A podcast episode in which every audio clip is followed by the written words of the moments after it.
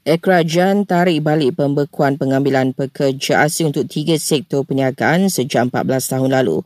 Ucap Perdana Menteri yang melibatkan sektor gunting rambut, tekstil dan tukang emas. Namun Datuk Si Anwar Ibrahim menegaskan kelulusan hanya melibatkan sebahagian daripada 15,000 permohonan yang diterima. Pada masa sama, beliau mahu rakyat tempatan tetap diberi keutamaan. Eh, Perdana Menteri turut menegaskan lesen perniagaan yang dimiliki warga tempatan mesti digunakan oleh anak watan. Lesen yang diberikan kepada pekerja tempatan mesti digunakan oleh orang tempatan. Kalau didapati lesen itu diserahkan kepada orang asing, kita akan batalkan lesen itu dan serah kepada orang lain. Gerai-gerai yang diberikan kelulusan kepada orang tempatan. Kalau dia sublet kepada orang bukan rakyat Malaysia, kita tarik balik lesen gerai. Bacaan indeks pencemaran udara di Serian dan Kuching Sarawak telah kembali ke paras sederhana.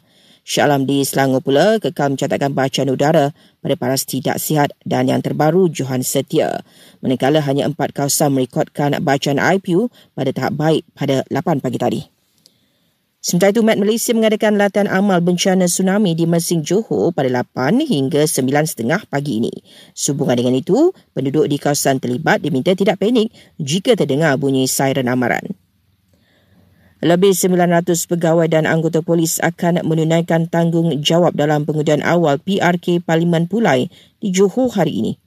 Sementara itu, polis akan ambil keterangan bekas Perdana Menteri Tan Sri Muhyiddin Yassin berkaitan fatwa berhubung pengundian PRK Parlimen Pulai. Polis sudah rakam keterangan Presiden PAS Tan Sri Abdul Hadi Awang yang dikatakan menyentuh isu 3R dalam ceramah kempen pilihan raya baru-baru ini. Dan Bangkok sedang pantau rapi penularan kes cacar monyet di kota itu yang menyaksikan lebih 80 kes dilaporkan setakat ini.